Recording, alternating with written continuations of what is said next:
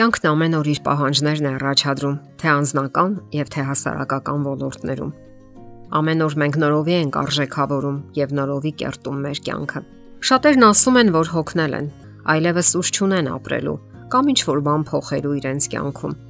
եւ շարունակում են ապրել այնպես, ինչպես 5, 10 կամ 20 տարի առաջ։ Նախկինում, երբ տղամարդիկ թոշակի էին գնում 69 մոտ, իսկ կանայք 55-ից հետո, նրանք ապրում էին խաղաղ ու կարծես լուր կյանքով։ Հասարակությունն այլևս համարյա ոչինչ չէր պահանջում նրանցից եւ առանձնակի սպասելիքներ չուներ։ Նրանք այդ տարիքում փորիկով ծանրակշիռ տղամարդիկ էին, որ ժամանակն անց էին կասնում բազմոցին թերթ կարդալով կամ փոքրիկ տաղավարներում թղթախաղ ու շախմատ խաղալով։ Դժվար էր պատկերացնել, որ նրանք կարող էին վազել պուրակներում կամ բարձրանալ լեռները։ Դա շատ տարօրինակ կլիներ։ Եվ նույնքան տարօրինակ կլիներ, եթե որևէ միայնակին փորձեր նորից ամուսնանալ կամ իր ուզած ձևով դասավորել կյանքը։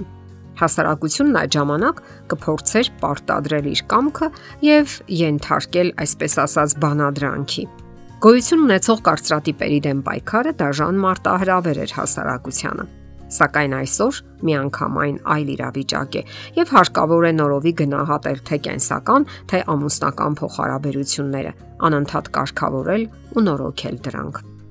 Ամենակարևոր պահերից մեկը հարգանքն է, որ պետք է լինի ամուսինների միջև։ Ինչպես են զգում երեխաները մոր հարգանքը հոր հանդեպ։ Ուրիշների, նույնիսկ ամենահարազատ մարդկանց մոտ ամուսնուց բամբասող մարդը չի հարգում իր կողակցին։ Եվ այդ անհարգալից վերաբերմունքը փոխանցվում է նաև երեխաներին։ Իսկ այժմ հիշեք եւ փորձեք պատասխանել հետեւյալ հարցին. Ձեր մայրը հարգել է ձեր հորը։ Ինչպես եք դուք հասկացել դա։ Նկատենք, որ երեխաներին պետք չէ որևէ բան բացատրել ու պատմել։ Նրանք դա զգում են։ Եվ եթե դուք չեք հարգում ձեր ամուսնուն, Երեխաները կարող են բողոքել ու տարբեր ձևերով դրսևորել իրենց բողոքը։ Նրանք կսկսեն ձեզ չլսել, հաճախակի վիրավորել ու կոպտել։ Ամեն ինչ անել ձեր ուզածին հակառակ։ Մտնել վատ ընկերակցությունների մեջ, յուրացնել վատ սովորություններ։ Իսկ հետագայում էլ չեն կարողանա հարաբերություններ ստեղծել։ Կարելի ասել, որ չհարգելով ձեր ամուսնուն, դուք շատ բան եք կորցնում։ Հաջորդ պահը պետք չէ քննադատել Երբ դուք քննադատում եք ձեր ամուսնուն, ձեզ ավելի լավն եք համարում եւ աննկատ կերպով դուրք եք տալիս ձեր փառամոլությանը, մտածելով, որ ավելի լավն եք, դարձյալ սխալ օրինակ եք թողնում երեխաներին։ Եվ կտրելով ձեր միջև գոյություն ունեցող անտեսանելի կապը, բնականաբար սկսում եք ապրել առանձին կյանքով։ Ձեր ամուսինը այդ ժամանակ նույնպես մնում է միայնակ, եւ դուք այլևս մեկ մարմին չեք։ Նկատենք, որ ամուսինները հիանալի զգում են միմյանց մտածմունքները։ Զգում են, որ իրենք այլևս միմյանց երազանքների ամուսինը չեն, որ չեն սիրում միմյանց։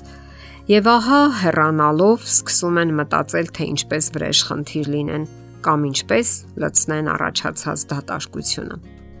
Շատերն ասում են, որ իրենք անընդհատ տարաձայնությունների մեջ են, որ համատեղելի չեն։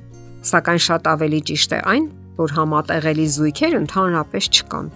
Մարդիկ տարբեր են։ Երկու միանման մարդ մեր աշխարհում պարզապես գոյություն չունեն։ Ահա թե ինչու վիճաբանությունները, եթե իհարկե դրանք անցնում են խաղաղ մտնոլորտում, ունեն դրական կողմեր, որովհետև զույգը սովորում է հասկանալ։ Սովորում է փոխվել, ոչ միայն սпасել, թե դիմացինը երբ կփոխվի։ Նման օրինակ տարաձայնությունները երբ զույգը ազատ քննարկում է իրենց հարաբերությունները, խթանում են բարելավելու թե վարքագիծը, թե հարաբերությունները։ Իսկ եթե երբեմն նույնիսկ տրտնջում են, ուրեմն շատ հոգնած են։ Դա կողքից է թվում, թե նրանք չեն հոգնում։ Սակայն նայեք նրանց ժամանակից շուտ ճերմակած մազերին, արդեն կքած քայլվածքին, հոգնած շարժումներին եւ շատ բան կհասկանաք։ Այնքան բան, որ արժե շնորհակալություն հայտնել միմյանց եւ այն էլ անկեղծորեն։ Պարս տրամաբանությունը հուշում է, որ հարկավոր է լինել ազնիվ ու բացախոս բոլոր դեպքերում, չվիրավորել միմյանց, չհայհոյել, պահպանել թե իր, թե դիմացինի արժանապատվությունը։ Պետք չէ ածականներ կպցնել։ Շատ ամուսիններ թունոտ դիտողություններ են անում, նկատողություն, վիրավորական խոսքեր ու մեկնաբանություններ։ Իսկ հետո նրանք արդարանում են, թե կատակել են։ Առողջ հարաբերությունների դեպքում ամուսինները սիրով ու հարգանքով են վերաբերվում միմյանց։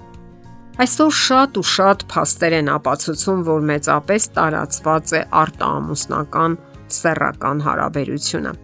Սակայն նույնքան փաստ է, որ դրանք քայքայում եւ հյուծում են մարդու հոգեվոր ու հուզական կենսունակությունը։ Մենք կարող ենք անտեսել երկրային ձգողականության անխախտ օրենքը եւ ցածկել 10-րդ հարկից։ Սակայն որքան էլ այն անտեսենք, դրանից այն չի փոխվի, չի անհետանա, իսկ ահա մեր վախճանը ցածկելուց հետո խիստ կասկածելի է։ Ահա թե ինչու դավաճանող անհավատարիմ կասկածելի արկածներ որոնող մարդիկ ոչնչացնում են թե իրենց եւ թե ցավոք ուրիշներին։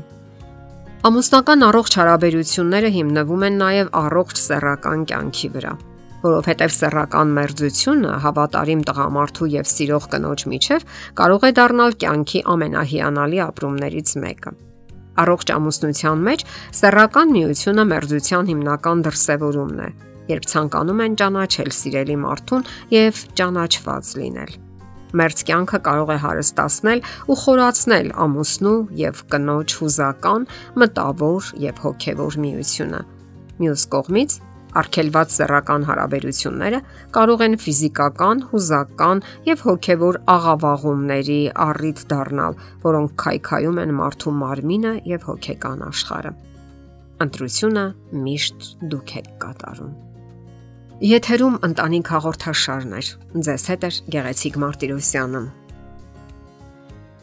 Հարցերի եւ առաջարկությունների համար զանգահարել 033 87 87 87 հեռախոսահամարով։